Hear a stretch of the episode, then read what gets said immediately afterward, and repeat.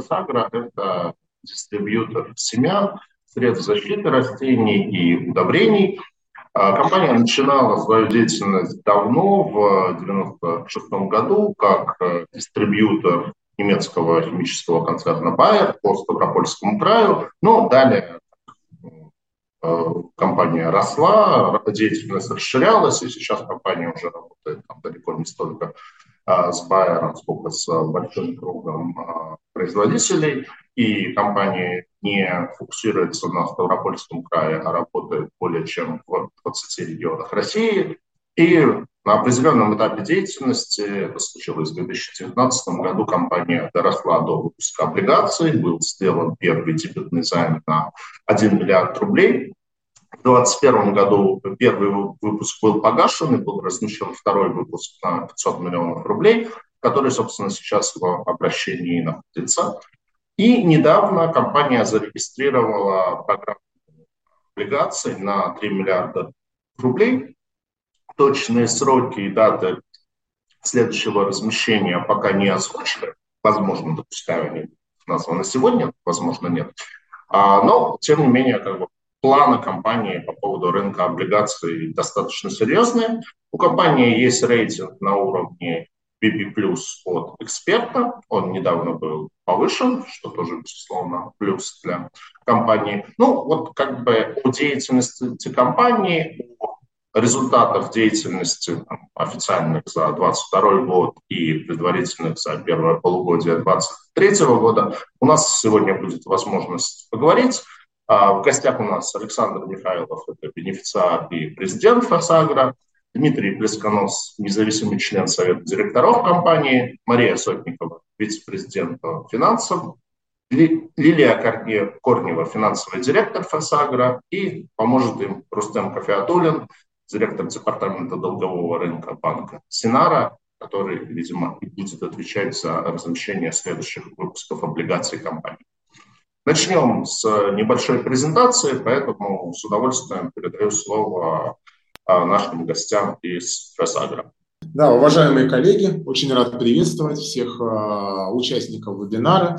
И я бы хотел познакомить вас э, с теми результатами, которые у нас есть э, в первом полугодии 2023 года, и с результатами, с которыми мы закончили очень непростой для всей страны, всех индустрий э, 22 год. И, наверное, это хороший повод поговорить в целом о таком очень интересном рынке, как э, сельскохозяйственный рынок, который в Российской Федерации имеет ряд э, таких серьезных особенностей и преимуществ, которые, как мне кажется, очень привлекательны для инвесторов. И э, компания FSAGRA является первой публичной компанией, э, дистрибьютором на рынке э, сельскохозяйственных продуктов, средств растений и семян.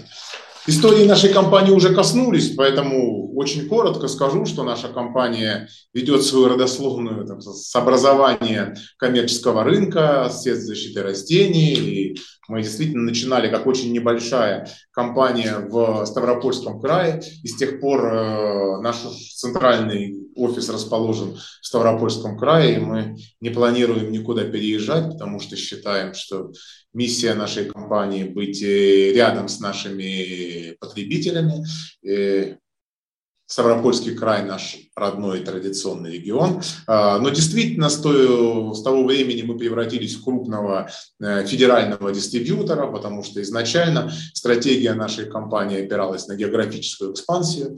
И Важная цифра является для нас наши первые 500 клиентов, когда, наверное, мы состоялись уже как федеральный дистрибьютор, и когда э, наша э, сфера деятельности расширилась на главные территории на юге России и в центре. И также для нас важен наш первый миллиард, которого мы достигли к 2010 году, который вывел нас на тот момент число крупнейших компаний на рынке.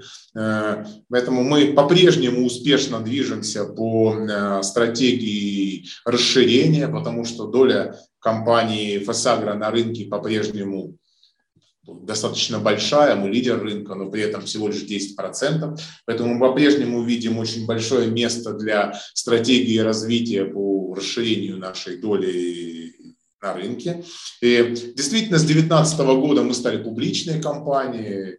Это принципиальный наш выбор. Мы хотели быть открытыми, публичными. Конечно, первоначально наши планы публичности были связаны и с э, программой IPO. И вот та заветная цифра в 15 миллиардов, которые э, мы достигли по итогам 2022 года, она для нас ну, там, раньше являлась как некоторым таким спусковым крючком, триггером для э, старта компании по размещению. Но сейчас мы будем смотреть, насколько рынок э, будет для нас интересен, насколько рынок будет предлагать интересные условия для размещения. Но, конечно, свою историю на рынке публичного долга мы однозначно будем продолжать и дальше. Поэтому давайте да, посмотрим на наши результаты, но я думаю, что прежде чем рассказывать о нашем э, успешном настоящем и еще более светлом будущем, давайте посмотрим, что мы обещали э, инвесторам при размещении нашего второго выпуска облигаций в 2021 году и что у нас из этого получилось, а потом перейдем э, к нашим планам на ближайшее будущее и нашим текущим результатам. Когда мы выходили с нашим вторым выпуском облигаций. В 2021 году мы составляли вот такую программу среднесрочного развития на два года. И э, мы стремимся к тому, чтобы наша стратегия была довольно простой, чтобы она была понятна прежде всего нашим сотрудникам, людям, которым эту стратегию воплощать в жизнь, а также нашим партнерам и, конечно, инвесторам. Вот видите, она у нас содержит много пятерок, и она называлась 05515. И на первое место в этой программе, в отличие от предыдущей стратегии, мы поставили чистую прибыль. Э, и мы решили, что мы можем э, добиться полумиллиарда чистой прибыли за два года и оборотов 15 миллиардов рублей по итогам 2022 года. И э, э, основой оборота у нас всегда являются клиенты. В общем-то, мы считаем, что если так, примитивно, но в то же время очень понятно разложить, то наш бизнес состоит из двух э, показателей. Эти 15 миллиардов или любая другая цифра оборота, она связана с двумя базовыми вещами. Это количество клиентов и средний чек. Поэтому наша стратегия э, была направлена на увеличение такого фундаментального показателя, как количество клиентов. И мы хотели за, до конца 2022 года приобрести 850 новых клиентов. Э, вся эта стратегия строилась не просто там на пустых цифрах, чего мы хотим, но на пяти основных факторов роста, каким образом мы хотим достичь этих показателей. Я их перечислю. Во-первых, мы э, планировали укреплять наши позиции в текущих регионах. Почему? Потому что, ну, в общем-то, генерально географическая экспансия, если для нашей компании не исчерпана, то подошла к своим естественным границам, потому что мы сейчас оперируем в 80% регионов, э, в которых есть существенный э, рынок средств защиты растений и семян, поэтому дальнейшая географическая экспансия возможна, но уже не приносит того серьезного результата, как укрепление позиций в текущих регионах. В то же время 10% э, доля на рынке и наличие э, большой клиентской базы и э, лояльных клиентов в существующих территориях позволяют нам активно расти, что мы и делаем. Также это выход на новые территории, но, как вы видите, не первым пунктом нашей стратегии. Агроэкспертиза и агросопровождение, потому что наша компания не является там, дистрибьютором в логистическом смысле слова. Мы прежде всего поставщик технологических решений для сельского хозяйства, которые, конечно, требуют э, вот такого технологического же сопровождения. Это ввод новых продуктов и направлений бизнеса, и исторически наша экспансия носила и э, географический, и продуктовый характер. Поэтому там, главным драйвером нашего роста в последнее время является э, ну, продукты и продуктовая линейка в семенах. Мы это там дальше увидим. И развитие каналов продаж, под которым мы в первую очередь понимали те каналы, где видели большой потенциал для роста. Это э, направление агрохолдингов и направление субдистрибьюторов наверное, какая-то там традиционная фраза, 22 год был непростым, да, но я рад, что мы можем поговорить о результатах э, того, что мы получали, того, что мы обещали и то, что получилось, без отсылок к тому, какой был 22 год, а просто посмотреть на цифры. По чистой прибыли нам удалось существенно превысить те целевые показатели, которые мы перед собой ставили. И вместо полумиллиарда рублей нам удалось достичь показателя 650 миллионов рублей за два года. Очень важный показатель, характеризующий прежде всего эффективность ведения бизнеса. Нам также удалось э, достичь суммы 15 миллиардов рублей. И э, с моей точки зрения, нам их удалось достичь в очень интересном, очень правильном показателе. Это не сумма продуктов, которые мы продали и раздали в кредит нашим покупателям. Это та сумма денег, которую нам удалось собрать за 2022 год, э, что, на мой взгляд, очень важно. И вы видите здесь, обещали 850, получилось там более 1850, такое э, большое превышение показателя по новым клиентам. Но тут должен сказать про то, что все-таки 22 год был действительно непростой, и в 22 году многое изменилось. И э, для компании ФЭС и агрорынка эти изменения пришлись на март месяц, как раз ну, как бы на взлете, когда начинается активный сезон сева, активный сезон обработок. Поэтому нам пришлось крутиться, нам пришлось очень быстро бежать, нам пришлось э, искать клиентов, которые соответствуют новым условиям. И, ну, в общем, как вы видите по цифре, у нас это получилось.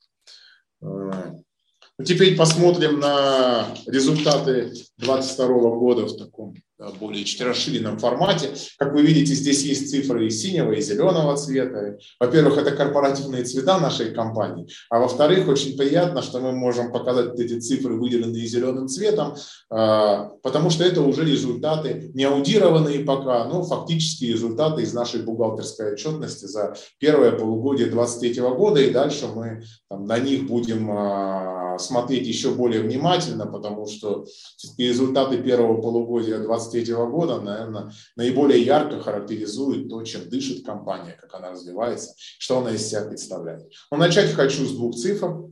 А, в нашей компании простые корпоративные ценности, это клиенты и команда. Мы рады, что наша компания обладает примерно 25% клиентской базы от э, всей клиентской базы в Российской Федерации, что существенно выше э, тех 10%, которые мы занимаем по продажам на рынке, и показывает, что у нашей э, компании есть очень большой потенциал для роста с опором на свою клиентскую, с опорой на свою клиентскую базу. За первое полугодие 2023 э, года у нас две с половиной тысячи активных клиентов. Под активными клиентами мы понимаем только тех клиентов, которые совершили покупку в этом году. А, мы ожидаем, что к концу года их традиционно будет э, больше трех с половиной, больше, э, ближе к четырем тысячам клиентов. И у нас 215 э, сотрудников. Большая часть этих сотрудников занята в продажах и клиентском сервисе. А, также, конечно, хотел обратить бы ваше внимание на цифры, связанные с оборотом. Вы видите, что по первому полугодию 2023 года мы вплотную приблизились к 10 миллионам, к 10 миллиардам рублей. Но вот как-то наша компания совсем не любит это круглые цифры, поэтому у нас там 9 980, но все-таки не 10, но очень близко к 10 миллиардам. И это очень существенная цифра, которая, в общем, позволяет нам говорить, что э, к концу года мы думаем, что мы будем э, по обороту э, в 14 миллиардах рублей, это примерно так. А, сумма по чистой прибыли тоже демонстрирует да, хорошую динамику, 370 миллионов рублей, очень хороший показатель, отличный задел для э, результатов по всему году. Мы ожидаем, что результат по году здесь будет 500 миллионов, то есть мы за один год сделаем а, ту программу, которую раньше обещали, и нам удалось сделать э, за два. Но уже говорилось, что у нас э, э, изменился рейтинг, он не только BB+, но и у него позитивный прогноз, и, в общем-то, может быть, там наши коллеги, которые отвечают за финансы, чуть более подробно на этом остановятся, но мы считаем, что наши показатели позволяют нам в ближайшее время обратиться в рейтинговое агентство и еще повысить наш э, рейтинг. Давайте посмотреть дальше. Как я обещал, мы более э, внимательно остановимся на результатах. Э, мы их осторожно называем прогноз, потому что они не аудированные, но еще раз как бы скажу, там несколько дней назад да, закончилось первое полугодие, но, в общем-то, это данные нашей бухгалтерской отчетности, если они изменятся, то очень незначительно. 22 год был хоть и непростым, но он стал одним из самых успешных в жизни нашей компании и по обороту, и по прибыли. Поэтому очень интересно и показательно сравнить первое полугодие 2023 года с там, очень высоким базисом первое полугодие 2022 года. Но мы видим, что мы почти на миллиард выше по продажам, отличный показатель. Мы видим, что у нас очень хорошая динамика по чистой прибыли, и прирост по чистой прибыли в процентах э, превышает прирост по обороту, что говорит о хорошей эффективности, с которой растут э, наши продажи. И ну, выручку там, не будем останавливаться, она, в общем-то, такой показатель, который следует за объемом продаж. Но вот здесь появился новый показатель, средний чек. Я немного говорил о том, что мы видим наш бизнес как э, перемножение двух простых показателей клиентов и э, количество клиентов и размера среднего чека. И мы себе поставили стратегию, в рамках которой средний чек выходит на более такую, занимает более важное место, выходит на первый план. Почему? Ну, невозможно бесконечно драйвить объем а, клиентской базы, кроме того, как мы уже говорили, он и так у нас существенно превышает нашу рыночную долю, поэтому совершенно естественным а, упражнением для нас после того, как мы а, получили обширную и лояльную клиентскую базу, теперь заниматься улучшением качества этой клиентской базы. И средний чек, главный показатель качества и эффективности клиентской базы. И посмотрите, у нас там практически на 30% растет средний чек, что является, ну, по моей оценке как президента компании, для меня, наверное, самым а, приятным наряду да, с чистой прибылью и объемом продаж показателем а, деятельности нашей компании. После, да, теперь после того, как мы рассказали о том, что мы все-таки успешно справляемся со взятыми на себя обязательствами, можно, наверное, рассказать и о нашей стратегии развития на следующие три года и снова перейти к каким-то целевым показаниям, обещаниям, планам. Мы по-прежнему планируем фокусироваться в первую очередь на чистой прибыли. А, думаю, что это важный показатель также и для инвесторов. Мы планируем, что чистая прибыль э, по итогам 2023 года будет э, полмиллиарда. Как видите, цифры мы не поменяли, она осталась такой же простой. Нам понравилось сочетание 0,5-5,15, но все-таки мы наполнили его несколько другим смыслом. Поэтому 0,5 это показатель по чистой прибыли теперь уже за один год.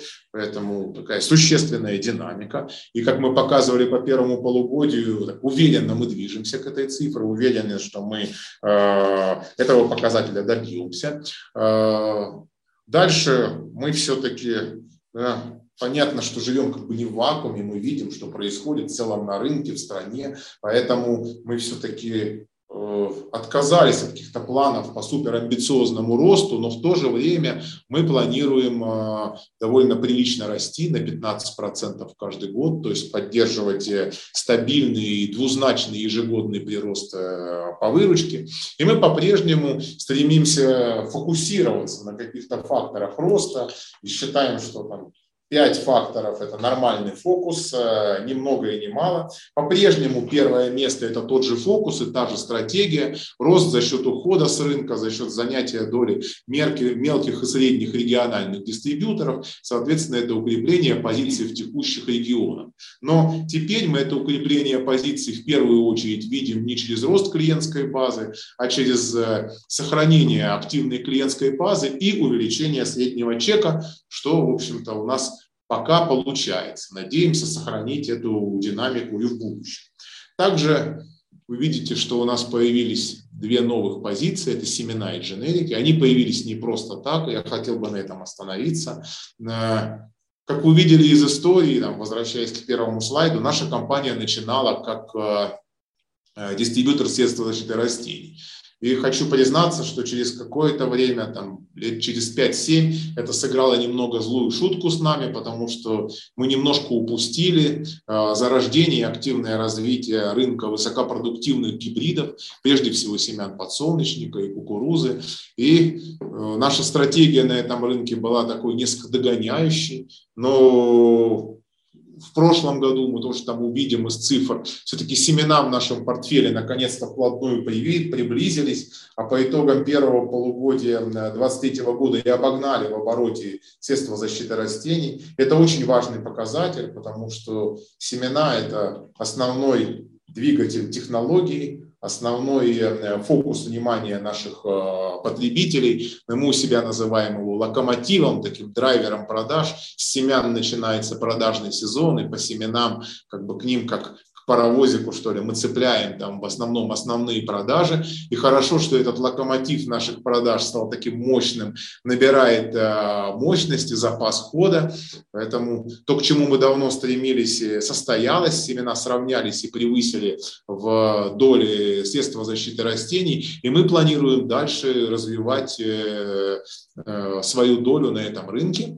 Ну и на рынке средств защиты растений также происходят изменения, и мы видим, что дженерики, если раньше занимали примерно половину рынка, уверенно движутся к 60% а, рынка Российской Федерации. Наша компания, конечно, не собирается оставаться в стороне от э, этих изменений, поэтому мы планируем а, расти на этом сегменте также быстрее, чем на остальных. А, ну и вот мы в цифрах, давайте посмотрим, как выглядит наш прогноз а, на три года в цифрах. Мы планируем прийти к 18,5 миллиардов а, рублей выручки к концу 2025 года. Мы планируем поддерживать наш EBITDA на уровне 6%, при этом по объему чистой прибыли у нас да, рост э, с 400 22 и 500 э, в 23 до 700 э, э, к концу 25 И, как я говорил, видите, какая существенная динамика по среднему чеку. То есть мы, с тобой, мы перед собой ставим задачу по-прежнему активно э, расти в среднем чеке и, соответственно, активно повышать эффективность э, работы нашей компании. Это основные цифры по нашему по нашим бизнес-показателям. Я думаю, что в сессии вопросов и ответов я смогу ответить на э, ваши вопросы и раскрыть те моменты, которые кажутся вам э, наиболее интересными. А сейчас хотел бы передать слово э, Марине, чтобы она более подробно остановилась на финансовых показателях. Добрый день, коллеги. Александр много в своей презентации осветил бизнес-показатели. Я бы хотела погрузить вас больше в финансы. А, знаю, что наша публика очень подкованная. Думаю, что вам будет интересно. 2022 э, год, несмотря на то, что э, было очень много сложных обстоятельств, вместе с тем э, серьезно позитивно отразился на наших финансовых показателях. Что же случилось? До 2022 года наш рынок был кредитный, отношение предоплата кредит составлял 10 на 90, в 2022 году, в марте месяце, в одночасье поставщики отменили кредит. Кредитный лимит в размере 2 миллиарда рублей 2 миллиарда долларов, простите, да, нам казалось, что мир рухнул, однако итоги года говорят о том, что мы не только не потеряли, но даже приобрели.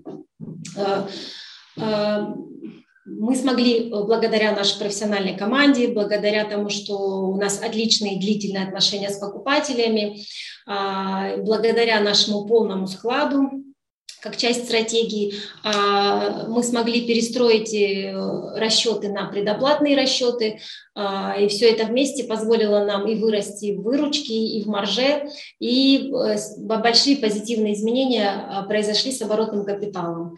Как вы видите вот на э, верхней диаграмме, существенным образом ускорилась оборачиваемость основных бизнес-показателей, произошло сокращение размера оборотного капитала, ну и в целом, э, как мы видим, э, финансовая устойчивость нашего предприятия улучшилась, что, с одной стороны, кажется странным, да, очень сложный год, э, мы растем и а, финансово стали устойчивы.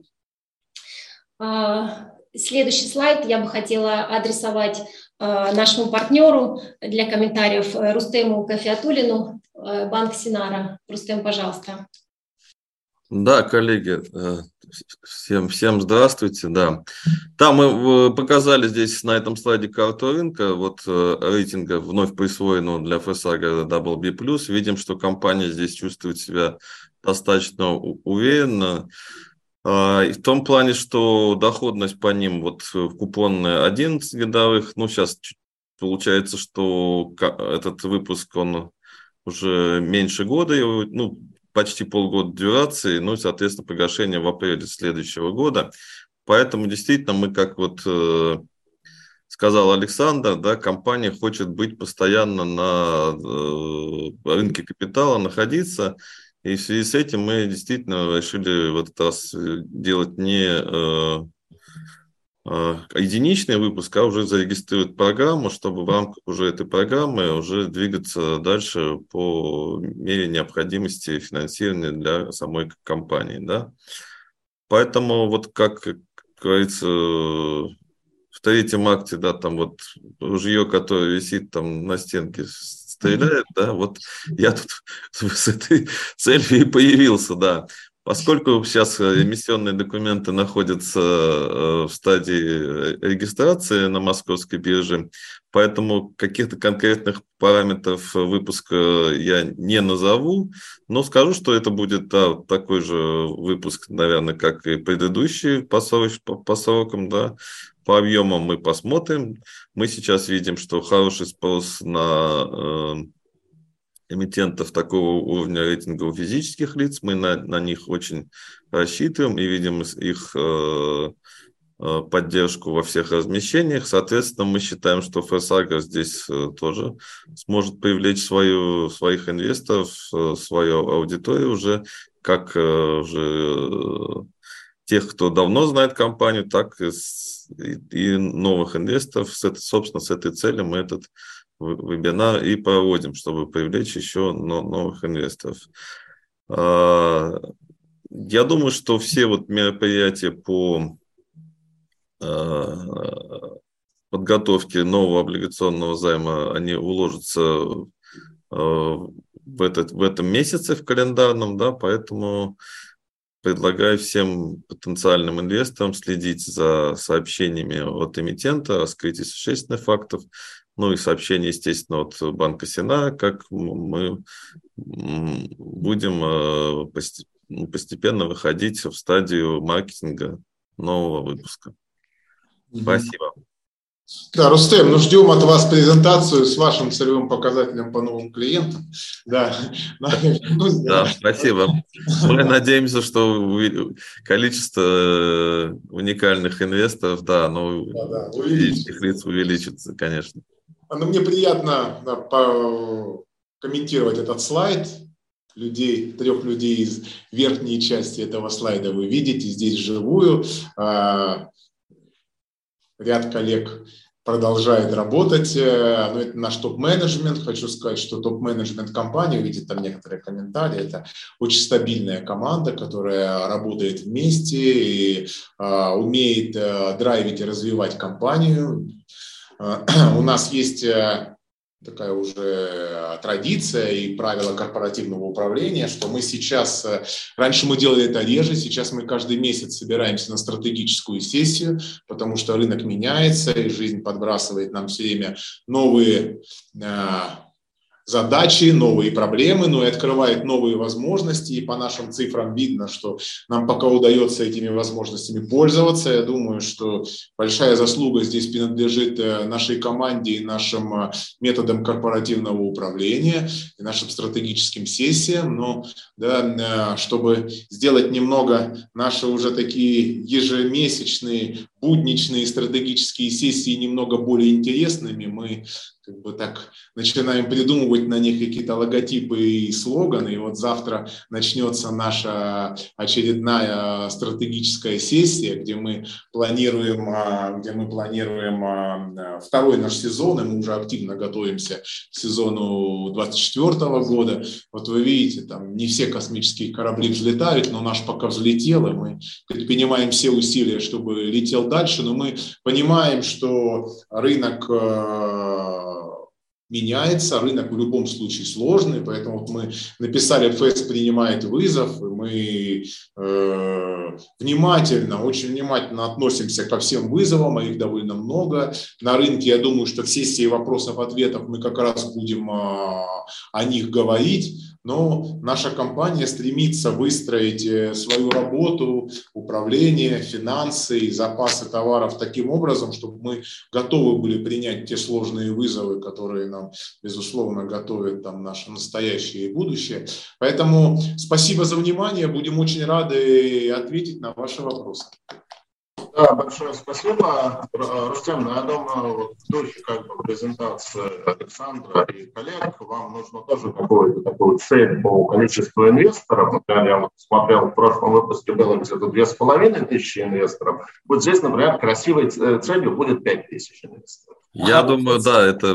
Надо Поста... нашу клиентскую базу сблизить, синхронизировать. Поставим себе такой ориентир.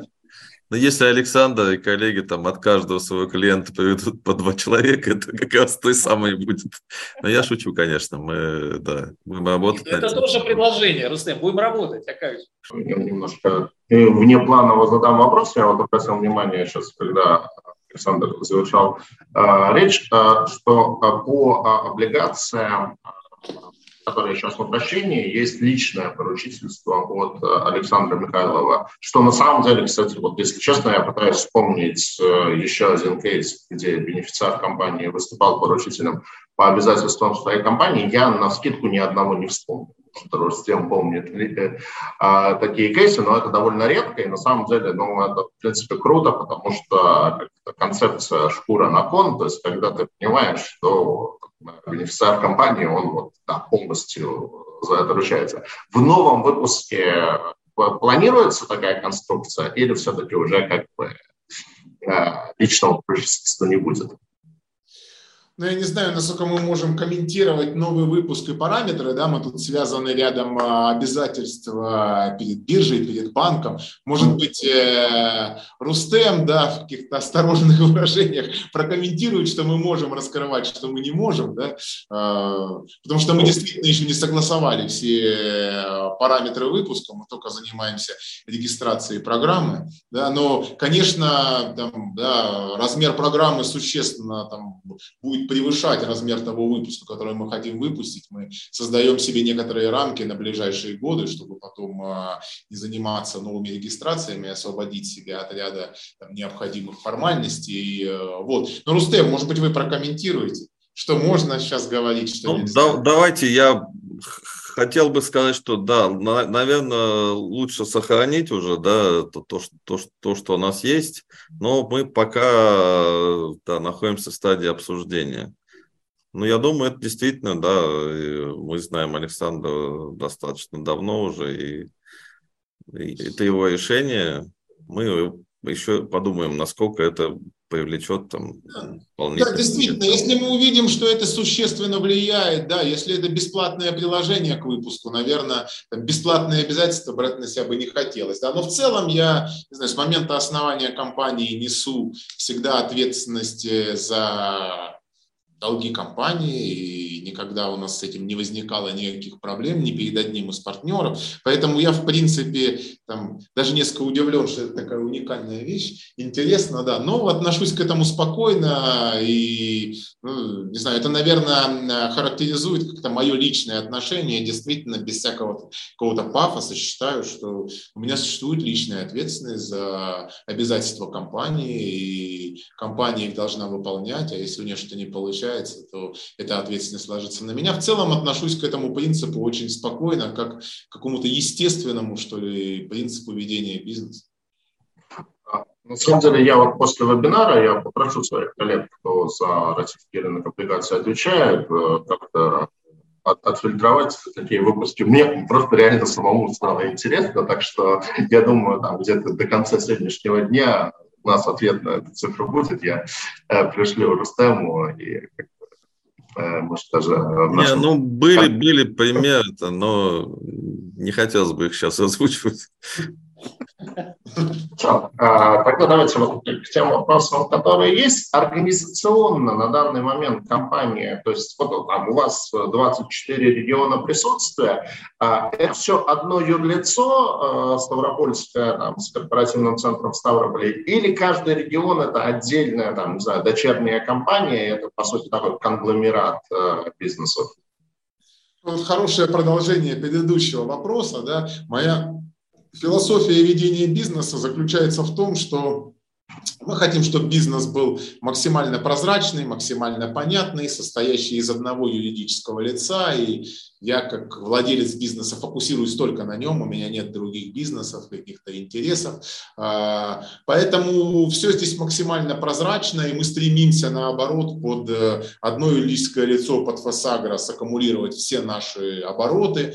И там, не знаю, может быть, вы заметили, тот, кто следит за изменениями э, э, собственности и в структуре владения компаний. Мы ее упростили, потому что изначально она, в ней присутствовали офшорные компании только там, с целью наших, не знаю, грез и идей, что там, а, мы можем а, сделать IPO не только на московской, но и на лондонской бирже. И, соответственно, нам важно было иметь э, компанию владельца под э, юрисдикцией английского права. Но сейчас это не важно, поэтому мы упростили структуру владения. Я как физическое лицо выступаю а, прямым владельцем компании. И, собственно, со всеми остальными со, со всей остальной структурой владения дело обстоит так же просто и прозрачно, что мне кажется очень важно. У нас э, по законодательству филиалы представляют собой обособленные подразделения с целью уплаты налогов по месту их э, возникновения, но без образования отдельного юридического лица, то есть юридическое лицо одно, и, соответственно, наша аудированная отчетность полностью раскрывает э, все параметры нашего бизнеса. Вы прямо в этом плане идеальный кейс, когда бенефициар компании стопроцентно или напрямую владелец компании, он же первое лицо компании, у компании нет какой-то запутанной структуры, там она состоит из одного юрлица, вот с точки зрения наверное, мечта инвестора. А, э, вопрос такой, вот вы э, дистрибьютор, вот обычно, ну, например, просто помогу э, привести пример. У меня есть э, хороший приятель, однокурсник по MBA. Он занимается, в принципе, немножко похожей деятельностью. Он дистрибьютор оборудования, доильного оборудования для молочного оборудования. Вот. И в какой-то момент он сказал, все, я хочу, вот я хочу сам тоже что-то производить. И вот он сделал производство, производит какие-то охлаждающие баки, в принципе, очень доволен. Вот потому что у меня такое ощущение, что у всех дистрибьюторов рано или поздно начинают чесаться руки, что нет, давайте вот, ну, хорошо, конечно, продавать что-то чужое, но давайте мы там свое тоже что-то будем производить. Вот а у вас такие планы есть, э, что что-то производить? Саш, может, помогу, да? Ну, давайте я попробую ответить на этот вопрос. Очень интересный вопрос. Мы сами себя всегда спрашиваем, а, вот, э, э, а где же мы здесь? Э, первый, первый момент, который хотелось бы озвучить, вот Александр в своей презентации это говорил, я еще раз хотел бы обратить внимание э, всех коллег, вот, кто нас слушает, что мы, э, ну, конечно, да, мы дистрибутируем продукт, но мы вот де-факто не являемся логистом, то есть мы именно не тот, не та компания, которая просто там привозит и увозит что-то, увозит от компании-производителей, привозит это непосредственно там э, крестьянину. А здесь немножко, я бы даже сказал, не немножко, а совершенно другое. Вот Александр обращал э, внимание в нашей презентации в стратегии на пять основных факторов, вот. И эти факторы всегда мы выбирали из того, что нас приведет к успеху, это первый фактор. И второй фактор, что нас как компанию отличает от других компаний, вот чем мы отличаемся от других, именно с теми компаниями, которые занимаются с нами аналогичным бизнесом. И э, являясь дистрибьюторами, то есть являясь, э, как бы не производя свой собственный продукт, при том, при всем мы предлагаем уникальные решения для каждого нашего клиента. Как было сказано, клиенты для нас очень важны. Это основное, на что мы делаем наш фокус. Да, это именно в миссии нашей компании, клиенты и, э, соответственно, сотрудники компании. Поэтому мы предлагаем решение. И вот это очень важно. Следующий момент, который также включает этот вопрос, это хотим ли мы что-то сами производить. А, ну, я вот персонально достаточно много работал в компании Марс, и там вот Forest Mars, э, мне очень нравился принцип, который, который был в компании. Он заключался в следующем. Он тоже простой, но очень понятный. Мы делаем только то, что мы делаем лучше других, а мы все остальное отдаем на аутсорсинг. Вот. Очень, очень правильная позиция. Поэтому если начинать что-то делать там с нуля, это всегда очень сложно. И не всегда это приведет тебя к успеху. Вот. А, поэтому здесь иногда, если мы говорим с точки зрения, вот хотите что-то производить, ну, наверное, сами производить нет. Если бы вы нам задали вопрос относительно вот M&A активностей, смотрите вы на какие-то компании, которые могли бы быть вам интересны, уже готовый бизнес, эффективно работающий, да, это да. То есть нам это, это интересно, прокомментировать сразу могу сказать, какие-то сделки M&A мы не можем, почему? Потому что это, как всегда, а, до тех пор, пока это не случилось, это всегда остается тайной и для всех, случится это или не случится. Но вот очень важно, что а, Александр обратил внимание, и я еще раз хотел на этом остановиться, чем гордится наша компания и вот чем отличаемся от других. Наверное, в первую очередь это наша клиентская база. То есть 3,5 тысячи клиентов – это больше 25% рынка вообще клиентов, которые есть. При этом доля именно в продажах у этих клиентов, ну, вообще на рынке у нас 10%. Мы благодаря нашей стратегии, благодаря пониманию наших вещей, благодаря тому, что вот мы работаем и если тоже вот вернуться к слайдам, то там у нас было указано агроэкспертиза, агросопровождение. Мы немножко сейчас это убрали, не потому, что мы этим вопросом не занимаемся, а потому что для себя мы решили, что это механизм, который раньше мы думали, что это как такая топовая вещь для каких-то исключительных клиентов.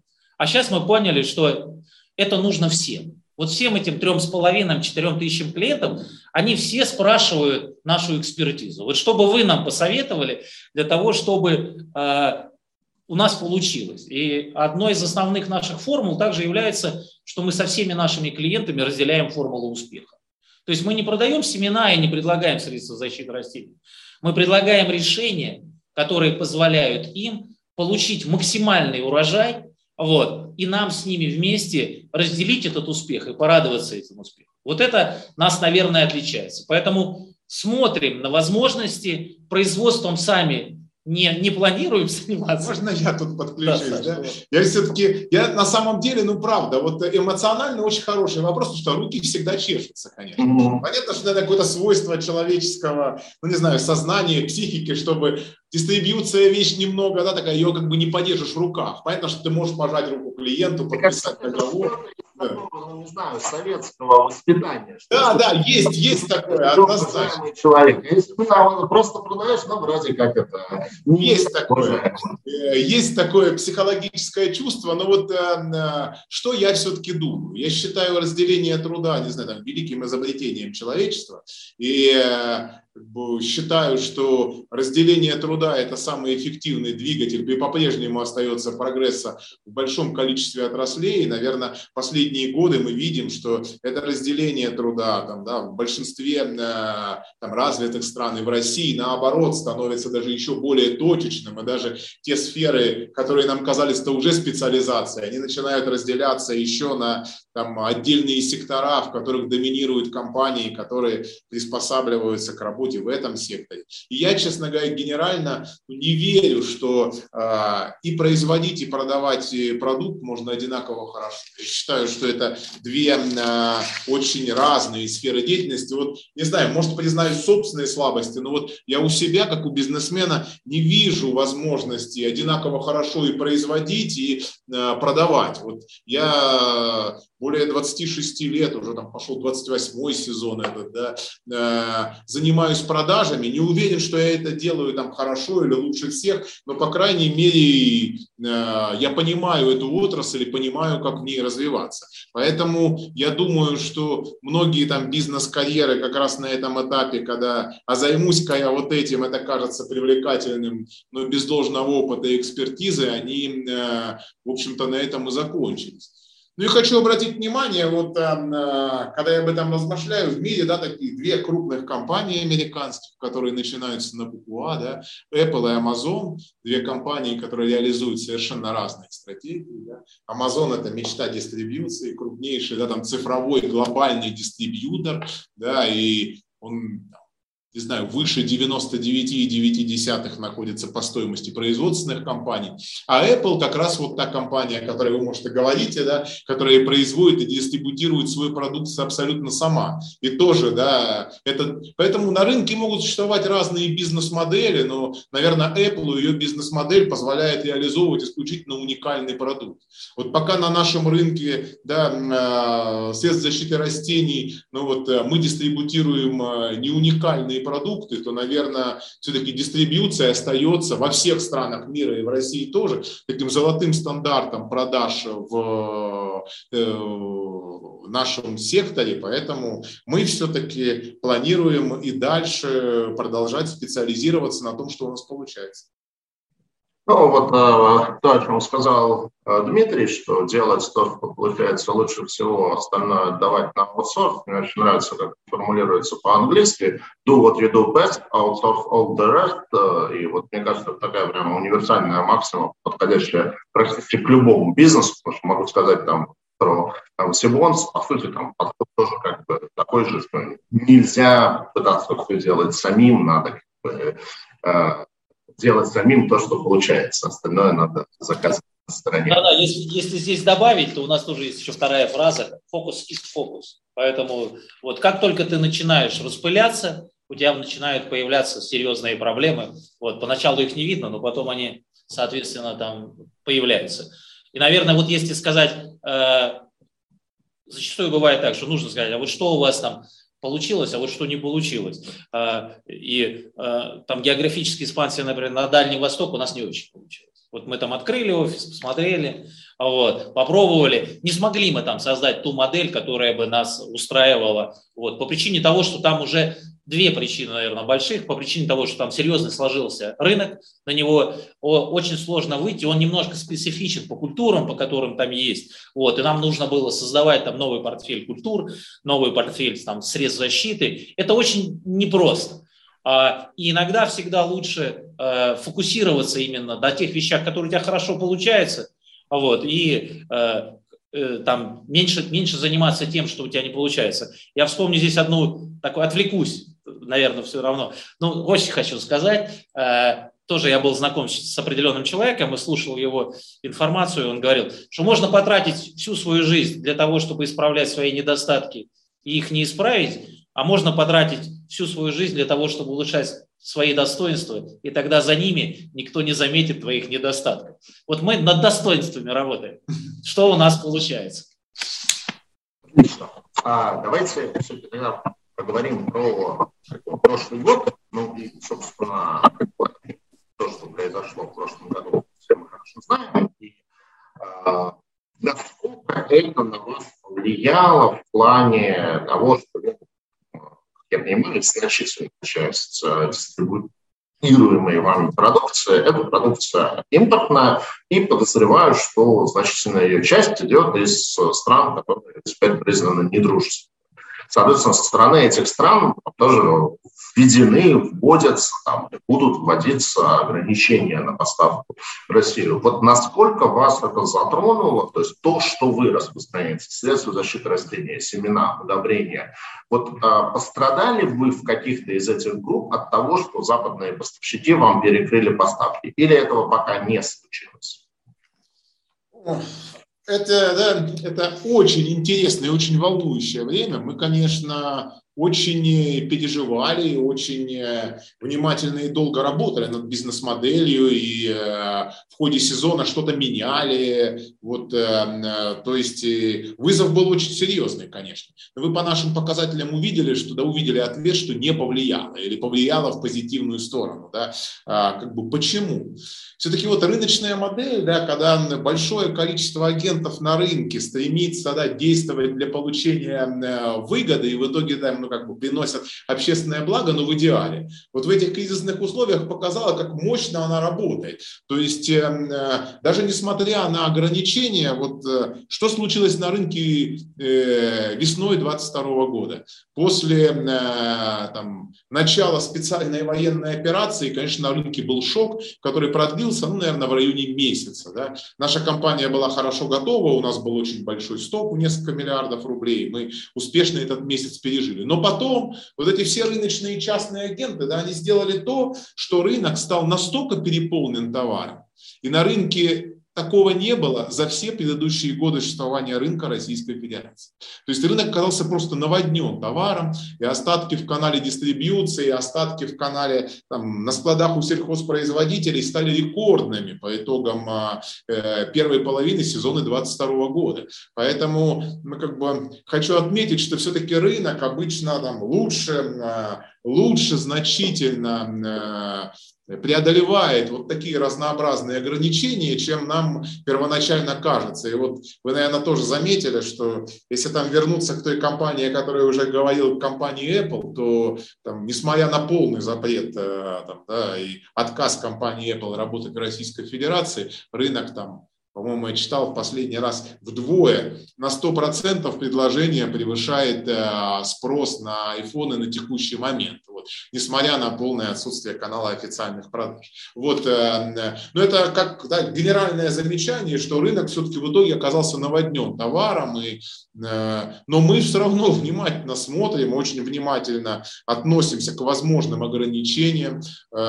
Сейчас наше правительство вот приняло Э, постановление э, о э, на определенных ограничениях на рынке семян.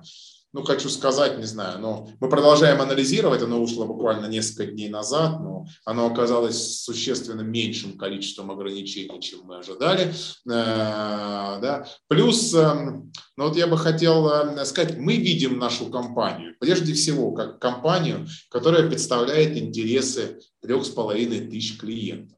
Поэтому э, для нас э, ограничения на э, ну, например, для какой-то компании, например, Bayer или BASF, э, в их э, завозе товаров в Российскую Федерацию как бы является всего лишь причиной своевременно переключиться на отечественных производителей. И, собственно говоря, мы это делаем. Мы уже заключили контракты с рядом э, производителей семян отечественных и ожидаем, что, в общем-то, в силу того, что мы очень нужны этим компаниям как крупный дистрибьютор, меньше, кстати, чем нашим текущим поставщикам, у них понимание рынка и проникновение на этот рынок и дистрибьюторская сеть гораздо мощнее, чем у российских производителей. Поэтому мы ожидаем, что премия за дистрибьюцию будет существенно примерно в два раза выше по этим новым контрактам. И главное, что у нас есть потребители, которые хотят э, иметь товар, который предоставить им можем только мы или другие крупные, мощные дистрибьюторы, которые в состоянии своевременно там, и финансово, и организационно отреагировать на те вызовы, которые есть.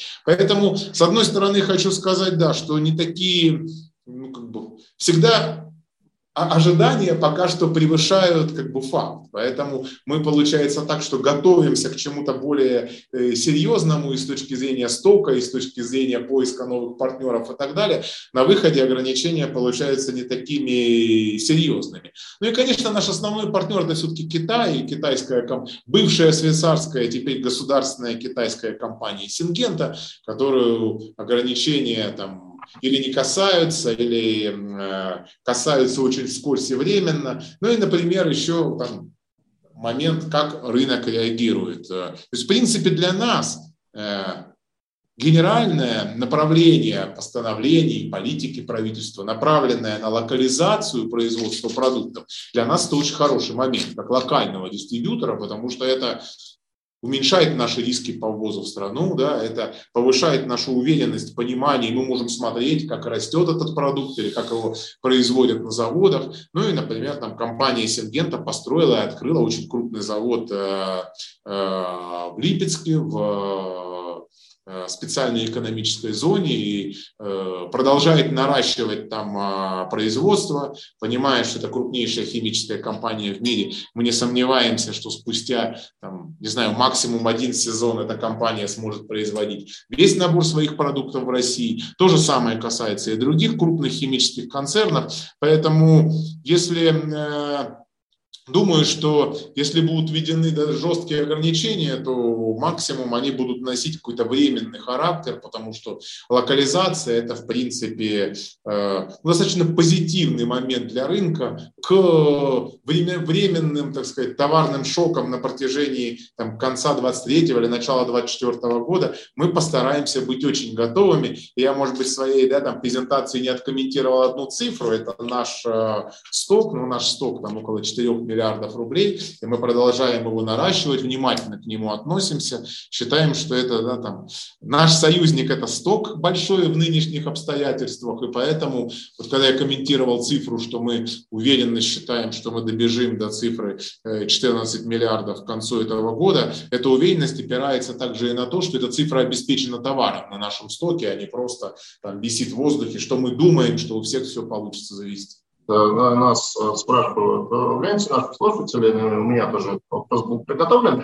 А вы частично на него ответили. Доли различных групп товаров в вашем обороте. То есть, как я понимаю, у вас это семена, и, э, как я услышал в презентации, в первом полугодии 2023 года семена стали номером один. У вас удобрения, у вас средства защиты растений, и, кажется, есть четвертая товарная группа, не помню какая. Вот если можно, вкратце их доли на данный а. Да, исторически, конечно, основная доля приходилась на средства защиты растений. А, доля была больше 60%, порядка 30% а, была доля по семенам, меньше 5% доля дженериков. Ну, это те же самые средства защиты растений, но просто мы выделяем их как, отделяем их от оригинальных товаров. И там порядка 3-4% доля приходилась на микробиологические продукты, ну, это микроудобрения. За последние три года, а, мы считаем, для нас позитивно изменилась структура продаж. По итогам 2022 года доля семян выросла до 40% а, и продолжает расти в 2023 году. Мы посчитаем, но я думаю, что эти доли сблизятся в 2023 году. Э, считаем, что, собственно говоря, э, семена, гонят, да. семена являются локомотивом продаж. Э, мы здесь продемонстрировали свой профессионализм. Это было нашей задачей, так скажем, расти в, в доле по семенам, ну, с чем, собственно говоря, мы успешно исправляемся. Ну и доля, да, мы смотрим за долей дженериков, она тоже растет, но она у нас небольшая, она за последние три года выросла с 4 там, до 6,1%. Да. Ну, доля микроудобрений у нас тоже небольшая, как и в целом на рынке. Это, в принципе, наши доли плюс-минус соответствуют тому, что в целом на рынке происходит. Но доля микроудобрений тоже у нас около 4%. Вот, э, то есть, в принципе, с этой точки зрения бизнес тоже простой. Это генерально семена и средства защиты растений в соотношении, ну, по итогам года будет, посмотрим, там или 55 на 45, или 60 на 40 в пользу себя. Ну, прошлый год, если упроститься, было 50 семян, 50 а, СХЗР, 40 семян, ну и по 5% там, 6%, 6% дженериков и 4% это микроудобрения. Насколько вообще вот рынок, на котором вы работаете, он конкурентен, то есть, он, ну, да, вот я, там, не знаю, мои аналитики, когда готовили вопросы, один из вопросов сформулирован, что вы входите в топ-3 крупнейших дистрибьюторов на рынке да, по вашим товарным группам. А, и кто, кто ваши основные конкуренты, насколько этот рынок, там, я не знаю, жестко конкурентный, и, скажем так, что является фактором конкурентоспособности. Там, я не знаю, там, рассрочка, которую вы можете предоставить, э, э, и условия этой рассрочки. Или как бы у каждого э, дистрибьютора свой уникальный микс товарных групп, и вот если клиент там, нужны именно эти семена или вот именно эти там, средства защиты, то все, кроме вас, э, никто их ему не продаст, э, если нужна именно это. Если говорить по объему, да, то нашими основными конкурентами являются э, две другие компании. Это две московские компании «Агролига» и «Агротек» там есть еще торговое название Агротек Альянс, но э, на самом деле они занимают примерно такие же доли на рынке, поэтому в какой-то степени их назвал бы даже нашими союзниками, потому что мы реализуем примерно одинаковую программу по, с точки зрения корпоративного управления, с точки зрения там, коммерческих политик на рынке, которые являются, не знаю, более осмысленными, более цивилизованными. И есть э, ну, целая армия, больше 300 э, средних и маленьких региональных дистрибьюторов. Я думаю, это наши основные конкуренты, потому что мы считаем, что с точки зрения роста нам надо сперва разобраться с небольшими, потом, потом доберемся до крупных. Но и все равно, конечно, ни одна компания не остается на рынке одна. Поэтому, если э, говорить о размере, то основные компании, которые очень похожи на нас, традиционно их называют конкурентами, это компания Агротек и Агролига. Но если говорить о реальном конкуренте, с которым мы боремся, у которого мы забираем рыночную долю, и у которого мы в первую очередь дальше планируем отбирать рыночную долю, это региональные крупные мелкие дистрибьюторы. А, касательно уникальности продукта, а, наверное, в первую очередь надо говорить об уникальности условий. По мере нашего роста мы имеем возможность получать все более и более уникальные условия от э, наших поставщиков. И основной элемент конкуренции – это уникальные условия и э, широта ассортимента. То есть в целом ассортимент не является эксклюзивным, э, Большинство поставщиков работают на условиях неэксклюзивной дистрибьюции. И так сложилось исторически, потому что рынок сельского хозяйства всегда рос двузначными темпами, иногда прямо сильно двузначными. И поэтому очень правильно все поставщики стремились иметь большое количество дистрибьюторов, чтобы там в каждую щель рынка, в каждый регион нашей огромной страны, под каждое там условие. И плюс мы сказали, что на нашем рынке дистрибьютор это ну вот как бы не логист. Логистом можно было справиться, может, и меньшим количеством. Это технологический партнер, поэтому им было очень важно иметь э, этих технологических партнеров во всех сегментах рынка, во всех регионах, чтобы они смогли дойти до ну там, будем говорить, каждого э, сельхозпроизводителя. Но сейчас э, рынок стал расти более умеренными темпами, плюс э, новые обстоятельства накладывают значительно больше обязательства, требования к финансовому капиталу, к качеству управления рисками и так далее. Поэтому наша компания, как и другие крупные компании, еще раз скажу, мы здесь скорее союзники, получают возможность более эффективно конкурировать с мелкими и средними региональными дистрибьюторами, что мы и делаем.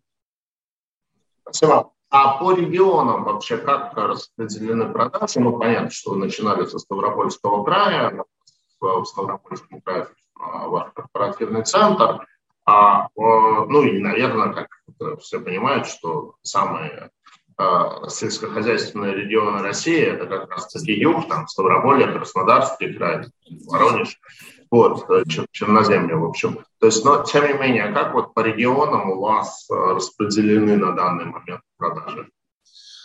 Ой, хороший вопрос, потому что, конечно, долгие годы наша компания представляла из себя компанию, у которой такой большой крупный центр. Тоже, может, это не какой-то, не знаю, там, эксклюзивный вариант, часто так бывает, да. Большой крупный центр в Ставрополе и более мелкие э, территориальные представительства.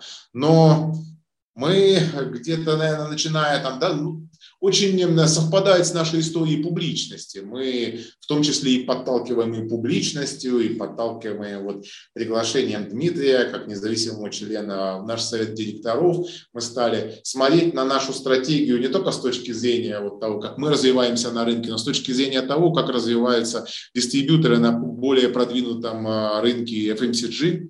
И э, перенимая эти практики, мы увидели, что нам, конечно, надо активно драйвить развитие, прежде всего в регионах с большим рынком. И поэтому мы выделили четыре региона, в которых, ну, мы там сперва планировали перешагнуть миллиард в этих регионах, как первая ступень, потом сейчас идем существенно дальше. И эти регионы – это Ставрополь, Краснодар, Ростов и Воронеж.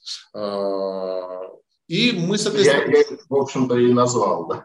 Да, и мы с этой стратегией справились, и вот, э, да, у нас Марина остро реагирует, потому что она курирует Ставрополь, ну, может, все немножко остро реагируем, потому что все мы там родом из Ставрополя, и э, наш центральный офис в Ставрополе, но в этом году Ставрополь впервые перестал быть первым регионом по объему продаж, и слава богу, потому что на рынке Ставропольский регион не лидирует с точки зрения размера рынка. Это третий, четвертый регион э, в стране. И у нас, как и в стране, Краснодар стал э, лидером по продажам. Э, считаем, что это такой признак здоровья нашей компании. А вообще у нас э, структура разделена на четыре дивизиона. Мы ее тоже немножко упростили. Дивизионов было 5, осталось 4. Это дивизионы Центр, Юг, Северный Кавказ и Волга. И у нас очень такая равномерная структура распределения по дивизионам. Считаем, что для нас это очень э, такое хорошее, стабильное состояние. Так было не всегда. Ну, наверное, чуть-чуть добавлю. Если говорить, вот, да, сейчас у нас 4 дивизиона, приблизительно все они находятся ну, в равной с точки зрения выручки ситуации, это, как сказал Александр, но у нас есть дивизионы там с определенным потенциалом. И вот мы видим, что мы, естественно, очень сильно анализируем, как бы, и э, что подходит к нашему продукту, какой продукт. Но вот объективно как бы очень хорошо у нас выделяется Волга, где мы видим, что вот по продуктам именно по направлению семена, семена – это самый, наверное, максимальный потенциал, который есть, соответственно, в Российской Федерации. Исходя из этого, вот мы там также рассматриваем, как говорят, вот бывает разделение там машины, sales машины в плане продуктов, в плане там разных продуктов. Вот. вот мы сейчас думаем относительно того, что вот мы на Волге более как бы должны сфокусироваться с точки зрения именно семян подсолнечника. Вот. Почему? Потому что это регион как бы, с, максимальной, с максимальной отдачей. Вот как правильно было замечено с самого начала, для нас вот семена это локомотив, а для инвесторов, наверное, это самая, главная, самая интересная тема, потому что они видят деньги уже все в первом квартале все, что приходит за семена, это уже выручки отражается в первом квартале, и поэтому если компания хорошо себя как бы показывает в этом направлении, то значит уже год будет, год будет хороший, год будет хороший. Поэтому вот с точки зрения потенциала, да, мы видим, что очень хороший потенциал у нас еще сохраняется э, во всех регионах, но вот именно с точки зрения семян э, самый большой потенциал у нас на Волге. Есть ли вообще какой-то государственный контроль за этим бизнесом? То есть вот, то, чем вы занимаетесь, у вас есть какие-то лицензии или это не контролируемое государством зона? В принципе, можно брать и и, и, и, и дистрибутировать все это. Нет, но мы, но мы все-таки живем в одном государстве, да, да? да? поэтому я думаю, что все примерно понимают. Ну, здесь наша отрасль не является каким-то исключением. Да? В общем-то, на деятельность по дистрибьюции, как и на большинство видов деятельности, не связанных там, с каким-то опасным производством и так далее, не нужно каких-то специальных лицензий, да? но, а, конечно, движение движение товара, движение средств защиты растений, движение семян особенно, подлежит очень строгому многоступенчатому контролю. Это многозначительные, многочисленные там, свидетельства, да, сертификаты качества и так далее. Этот такой контроль носит многоступенчатый характер, поэтому наша компания к этому готова, не представляет для нас да, там, большой сложности э, его соблюдать, но государство очень жестко контролирует каждый мешок семян и каждый литр э, средств защиты растений. И последнее время контроль в области там, семян он был практически идеальным. Контроль в области средств защиты растений становится таким же. Э, ну, для нас это очень позитивный момент. Мы открытая публичная компания, и мы хотим, чтобы деятельности других компаний, которые иногда где-то там э, мешают нам, находясь в серых каких-то там э, уголках рынка, чтобы она все-таки не была настолько комфортной, поэтому, э, да, конечно, это определенные затраты, это специально там выделенные люди, но все-таки мы видим от этого процесса и пользу для себя как крупного системного игрока. Это очень хороший вопрос, да, еще вот просто дополню. На самом деле, э, вот на рынке продуктов питания уже давно сформировалось э, такое направление, как Меркурий, где от производителя до конечного покупателя, то есть или ну, до конечного магазина, где будет продан данный продукт, происходит четкое отражение каждого продукта, там, по молоку, там, по мясу там, и так далее тому подобное. Здесь мы также работаем, если говорить про средства защиты растений, то это серьезная химия, на которую вот для того, чтобы получить разрешение на производство, получить сертификаты, зачастую компании тратят ну, минимум два года. То есть это очень серьезная э, сертификация данного продукта, который мы дистрибьютируем. И вот сейчас вот тоже уже введена система, где заносятся все данные, все данные относительно того, где ты взял этот продукт и дальше, где он был применен. И более того, сейчас даже вот последние новости, которые мы читали, сейчас даже производитель необходимо предупреждать там э, окружающих пчеловодов и всех остальных, когда они планируют применять данный продукт. То есть все идет на ну, систематизацию и, и, и контроль. Ну вот правильно очень сказал Александр, а, это чисто для нас, это очень хорошая тема по одной простой причине, что мы публичная компания, что для нас очень важно движение товара, применение товара и самое главное, иногда как, как ни прискорбно, иногда неправильное применение продукта приводит к плохим последствиям. Поэтому мы зачастую, да, тоже один из критериев, почему с нами там любят работать, мы отсматриваем, мы не только продали процесс, мы отсмотрим технологию применения продукта. Почему? Потому что продукт может быть неправильно применен, и тогда последствия от этого применения, соответственно, будут очень плохие. Ну и после этого, естественно, к тебе прилетают претензии, который ты должен рассматривать и так далее и тому подобное. Поэтому все, что с этим связано с контролем, нас наоборот устраивает. Но, да, вы правильно заметили, в целом для нашего хозяйственного рынка эта система, она называется у нас Цербер, которая вводится в рамках следующих растений, она представляет вызов. Потому что производителям а, отечественным а, продуктов и потребителям конечным а, значительно там, более, более сложные требования, и им сложнее к ним приспособиться. Ну, может быть, там, да, как мы говорили, что у дистрибьютора там нечего пощупать, и иногда есть какое-то психологическое желание идти в производство. Вот тут это нечего пощупать, и оборачивается пользой, что да, мы не вовлечены э, в эти процессы сложной сертификации как начального производителя, так и конечного потребителя, поэтому там, э, если кто-то из наших слушателей там, экстраполирует мое мнение на всю отрасль, это не совсем так. Для дистрибьютора эта система не создает каких-то существенных, особенно для дистрибьютора, который работает работает полностью там, в легальной части рынка, а э, для производителей и сельхозпроизводителей, и производителей это создает, и я слышал их э, да, такие очень э, да, негативные отзывы о той нагрузке, которая на них теперь ложится, но там, да, с точки зрения нашей компании, вот не могу прокомментировать, что это не вносит какие-то сложности в нашу работу. Но с точки зрения отрасли движение идет в правильном направлении, это точно совершенно. Почему? Потому что нужно понимать, Препараты, правда, э, особенно средства защиты, это как бы ну, серьезная химия. Конечно, нужно понимать, как это все дальше применяется и как и это влияет, и контролируется. А давайте, поскольку мы все-таки про облигации, то немножко поговорим про ваши финансы. Ваша долговая нагрузка, то есть а, на данный момент я вот посмотрел по первому кварталу, там, примерно 250 миллионов долгосрочных займов и 2,5 миллиарда краткосрочных займов. То есть а, краткосрочные займы – это что? Это банковские кредиты, если да, то с какими банками вы работаете? Ну и как бы с чем связан такой очень большой перекос в сторону краткосрочного фондирования, что 10 к 1 а долгосрочные, долгосрочные займы. А, спасибо за вопрос. А, вообще, если говорить про структуру нашего портфеля, то она э, на 20% всегда составляла, состояла из долгосрочных обязательств и на 80% из краткосрочных. Ну, почему больше краткосрочных? Потому что ну, деятельность наша внутри одного года, цикл э, годовой, поэтому это оборотные э, короткие кредиты.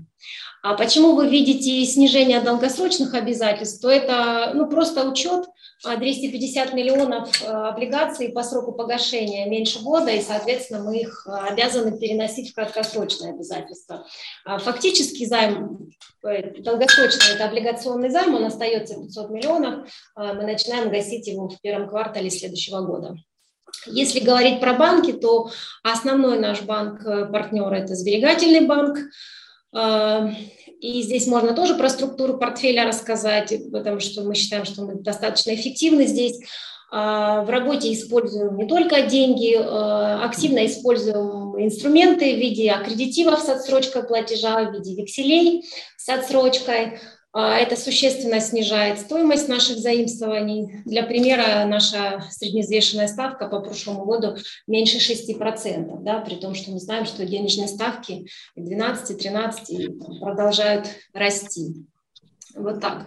А, активно растем со Сбербанком, он нас поддерживает а, в нашем росте. Вот в прошлом году, несмотря на весь этот негативный фон, нам удалось прирасти в портфеле а, ну, а вообще по движению портфеля, то это сезонная история, мы не сидим на кредитной игле, а, соответственно, к сезону нужна закупка товара, да, достаем кредиты, а, финансируем сток. Э, начинается сезон, поступление от покупателей, соответственно, мы спешим гасить кредиты с тем, чтобы, ну, как бы, вместе с тем эффективно по части расходов выглядеть.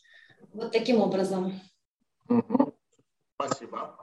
А еще один вопрос. Вот а, в вашей презентации были цифры, что а, значит, а, если брать первое полугодие 2023 года к первому полугодию 2022 года, то там получался рост продаж примерно на 10%, ошибаюсь, 9 и 9, 9, 9 рублей.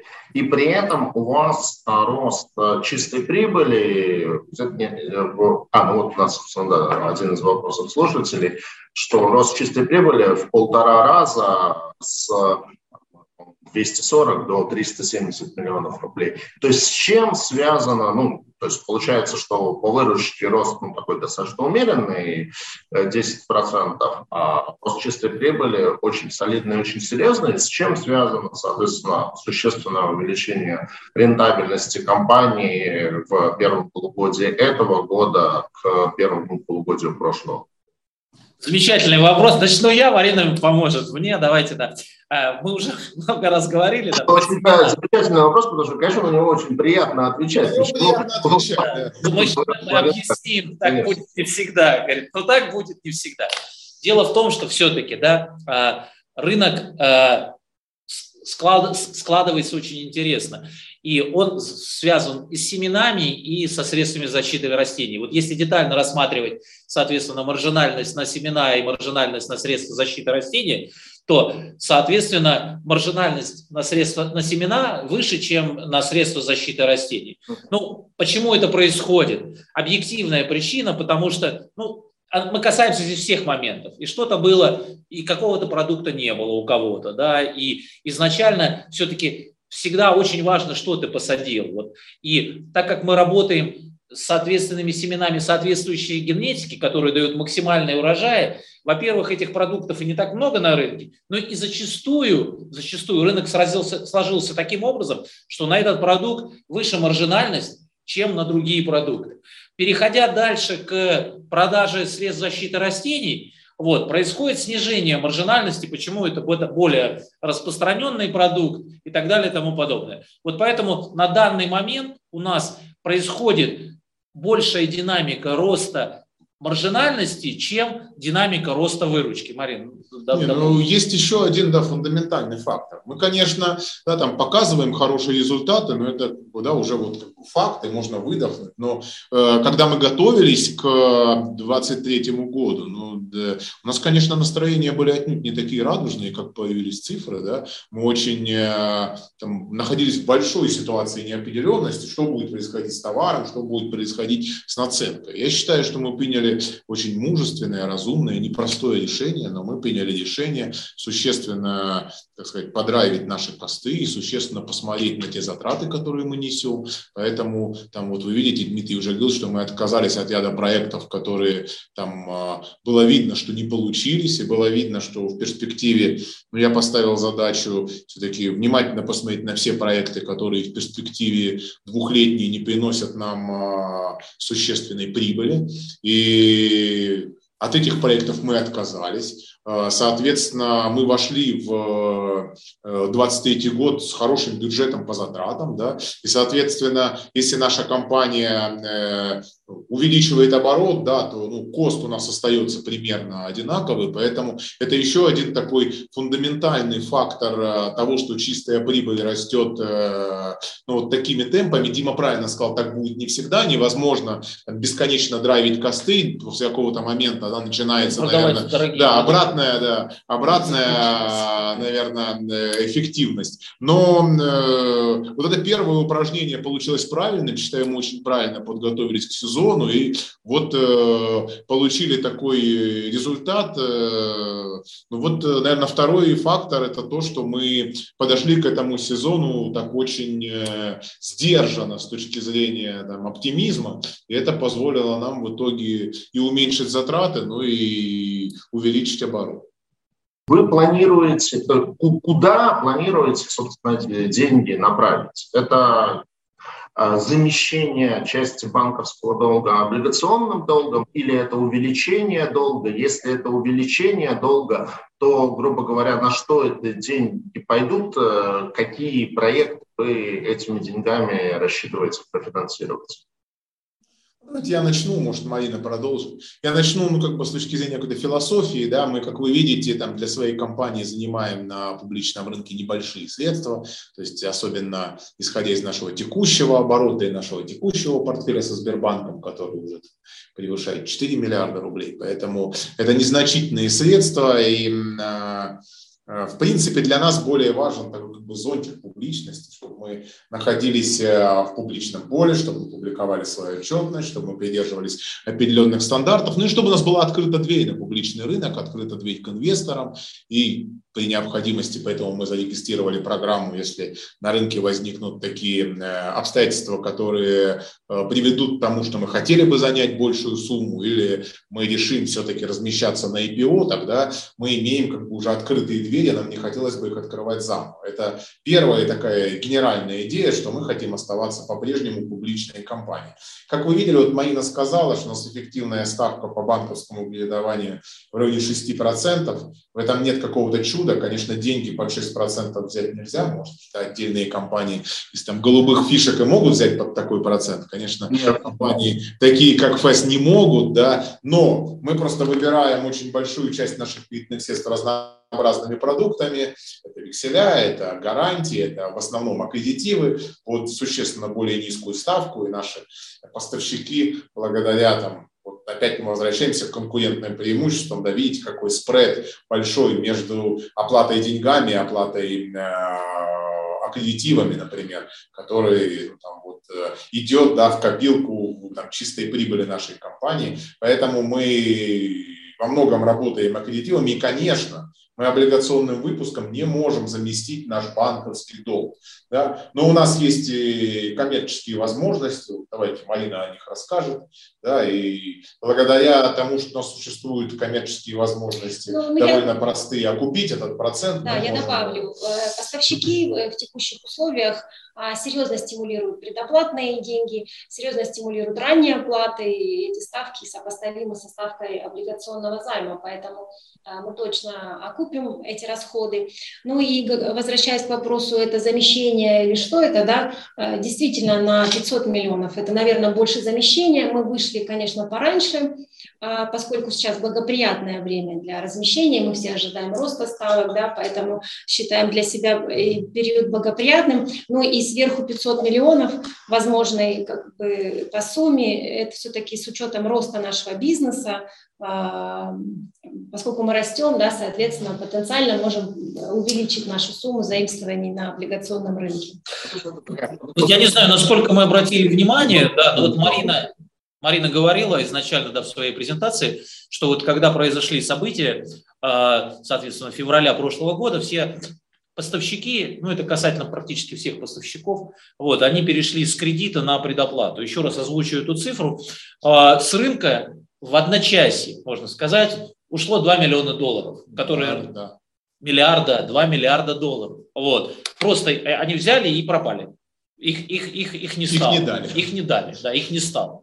Исходя из этого, цена вообще денег, наличие этих денег, она очень высока. И до сих, до сих пор она очень высока. И поэтому те компании, у которых есть финансовый ресурс, они получают большое преимущество.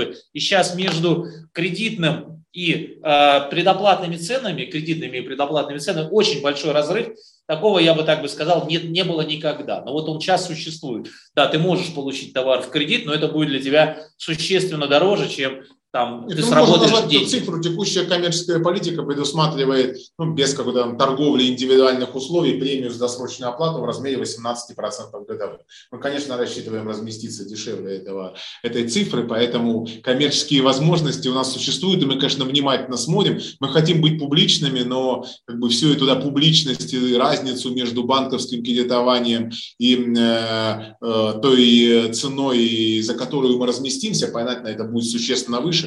Я бы, конечно, там, да, в убытке акционера как плату за публичность э, иметь не хотел, поэтому ну, до тех пор, пока у нас есть коммерческая возможность, мы ей пользуемся. Мы рады, что это какая-то win-win situation и возможность заработать для инвесторов, и возможность там э, заработать для компании ФЭС свои там 3-4% тоже неплохо. Как говорится, пытливый, пытливый слушатель уже э, примерно понял объемы заимствования и на какую ставку можно рассчитывать. И, мне кажется, остается пока... Это да... просто рассуждение малины вслух, а не параметры нашего выпуска. Как ну, могло быть? Не, но ну мы же идем и на большую цифру, мы же не просто так ее тоже просили заявить, кто... а вдруг понадобится.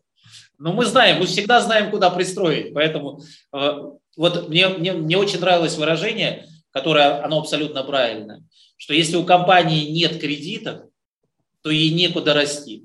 Вот, потому что у нее нет идей, куда, как сделать компанию лучше. Поэтому мы для себя, для себя не всегда нуждаясь все-таки там в каких-то деньгах, но мы всегда стараемся найти те возможности, которые нам позволяют двигаться и расти в условиях, те, которые происходят. Ну, очень приятно, да, мы вот э, Рустем вместе с вами на всех выступлениях, особенно, конечно, сложно было на первом, поэтому мы подробно рассказывали, куда мы собираемся применить деньги. Очень правильный вопрос. Мы очень рады, что и здесь у нас очень просто. Мы не собираемся ничего изобретать, мы не собираемся их вкладывать в какие-то идеи, которые не доказали там своей состоятельности на рынке. Мы собираемся просто использовать пункт э, коммерческой политики нашего крупнейшего партнера, и если разместим облигации, оплатить им досрочно и получить э, там, 18% годовых премий, а рынку, соответственно, отдать меньше. Вот и вся простая э, да, идея, и, конечно, там эта идея да, на один год, а, но мы понимаем, что и компания Сингента, и другие наши поставщики, они при определении размера э, премии за предоплату, они исходят из реалий рынка, и наши облигации исходят из реалий рынка, поэтому здесь всегда будет определенный спред в нашу пользу да, для того, чтобы компании хотят стимулировать предоплату, и поэтому делают свою ставку ну, так, повыше ставки Центробанка. Вот, поэтому думаем, что это долгосрочный тренд, который сохранится. Так что с точки зрения применения денег у нас э, очень простой, понятный расчет. А, Александр, коротенький вопрос. Вы мне несколько раз вот сказали, что компания публичная, вы говорите о том, что у вас страниц плана по IPO. МСФОшная отчетность компании. Вот на Сибанде, например, ее нет, и я так понимаю, что в публичном доступе ее нет. РСВУшная, да, конечно, как бы есть, а МСФОшная вот я не увидел. Последнее я увидел за 2018 год. Вы ее не делаете или вы делаете, но не публикуете? Э, Сергей, да, спасибо за вопрос. Безусловно, мы тоже понимаем важность отчетности по стандартам МСФО для инвесторов, и при определенных обстоятельствах мы вернемся к подготовке отчетности по стандартам МСФО. Но вот э, хотелось бы также отметить э, ту работу, которую, ту серьезную работу, которую Минфин проделал за последние годы по сближению э, стандартов МСФО и РСБУ. А учитывая то, что весь бизнес нашей компании, он консолидирован в одном юридическом лице, да, у нас нет дробления, у нас невелики валютные риски, они минимальны, то и корректировки нашей отчетности по стандартам РСБУ, а, по, э, да, корректировки МСФО, да, нашей РСБУшной отчетности, они все-таки будут весьма несущественны и не окажут э, принципиального влияния на ключевые бизнес-показатели. Да, все верно. Понятно, что НЦПО отчетность это актуально вот в случае, когда много юрлиц там и да, консолидация, да. консолидации угу. и все вот это. То есть в вашем случае действительно это вот э, то, то, как бы, что является как бы желательным, ну, потому что это так, как обычно некий чек-лист, там просто так, отчетность, так, угу. отчетность нет. Угу. А, Александр, а, коллеги, ну, нам уже пора завершать, все-таки как бы хочу спросить вопрос о том, планы по IPO, вот мы когда в 2021 году общались, вы говорили про 23 год, ну, 23 год наступил, вот сейчас в голове там, IPO все-таки есть, если да, то в каком году? Или так, пока это просто там, мысли вслух и каких-то четких сроков называть не готовы? Ну, знаете, интересный вопрос, да, потому что рынок в последнее время лихорадит, и там, а, да, его... Мы, конечно, ставили э, себе целью в первую очередь не год, а в первую очередь размер бизнеса, его финансовые показатели, да. То есть э, этот год тоже важен, потому что ну, компании надо было э, понять, продемонстрировать, что мы умеем работать на публичном рынке, да, понять, что для нас означает эта публичность. Возможно, она бы нам не понравилась, но в целом мы как публичная компания чувствуем себя хорошо, очень естественно, все стандарты совпадают с нашими внутренними, поэтому, честно говоря, ну вот я как президент и собственник компании не ощущаю какой-то тяжести и сложности э, того, что наша компания публичная. Э, касательно IPO, ну, конечно, я владею компанией уже да, 27, пошел 28 год, и, в принципе, хотелось бы в то же время и получить какую-то финансовую отдачу от владения в том числе, но мы будем смотреть на то, э, что может предложить рынок, поэтому вот э, вместе с нашими консультантами будем смотреть, мы видим, что э, конечно, рынок лихорадит, но есть какое-то и оживление в секторе IPO, и мы как бы понимаем, что действительно, ну вот, мудрая женщина у нас руководит Центробанком, и в целом это правильное, конечно, движение, связанное с тем, что, конечно, отечественному инвестору, запертому теперь на отечественном рынке, нужно больше инструментов. Это создает какой-то, да, там, э, в принципе, позитивный настрой, какое-то позитивное движение в сторону IPO. Мы будем смотреть, у нас достаточно хорошие результаты, будем вместе оценивать, насколько эти результаты позволяют получить э, ту стоимость, которая нам кажется, э, которая нам кажется справедливой. И и будем принимать решения. Ну да, мы готовы, мы готовы. Вот рынок, сейчас поймем, готов ли рынок на самом деле к тому, ну, к нашим ожиданиям. Вот, и это как бы очень важно. Почему? Да, вот Александр очень правильно заметил, а, многие компании выходят на IPO для того, чтобы там, ну, э, сделать какие-то там финансовые вещи и полностью все эти финансовые средства обратно вернуть, вернуть в бизнес. Наверное, вот здесь мы тоже сказали, что, и Александр тут сказал, я расшифрую еще раз, а вот, для нас все-таки выход на IPO – это а, ну, признание заслуг самой компании, понимание стоимости этой компании рынком, первый момент. Второй момент, что, наверное, это, конечно, Александр, как он правильно сказал, хотелось бы получить с этого какие-то определенные дивиденды, поэтому, да, то, что часть средств, наверное, все-таки она будет выведена, соответственно, на там, нужды ну, нужных владельцев. Программа, а, опционная программа. Менеджмент будет поощрен, естественно, тоже в связи с тем, что он сделал определенного рода работу. Ну и какие-то средства, да, если мы на тот момент понимаем, что это там, будет интересно и необходимо компании, то и пойдут на развитие, на развитие компании. А, но еще раз обратим внимание, что очень важно, э, чтобы наши ожидания, ожидания рынка по стоимости компании, они... Ну, не любой ценой. они, да, они совпали. Вот поэтому мы очень внимательно сейчас смотрим, видим, что рынок оживает, вот, разговариваем на эту тему, считаем, что да, нам этот проект остается интересным. Спасибо. Ну что ж, давайте тогда на этой оптимистичной ноте завершать, потому что наше время, которое мы традиционно на вебинары отпускаем, уже э, закончилось. Спасибо огромное за очень интересную беседу там, и про ваш бизнес, и мне кажется, что тут там какие-то фразы можно прямо нарезать, как вообще какие-то рекомендации по ведению бизнеса, вот, и от Александра, и от Дмитрия. Поэтому спасибо, желаю вам удачи в размещении ваших облигаций, ну и надеюсь, что будут поводы для новых встреч, приуроченные и к облигациям, и, дай бог, к IPO. И вам спасибо большое, очень такое профессиональное ведение, хорошие вопросы. Э, даже когда немножко нас они тогда немножко встряхнули. Очень, очень приятно, очень приятно, потому что детально подготовленная, конечно, конференция. Спасибо, спасибо большое. Спасибо. Очень спасибо, коллеги. Спасибо.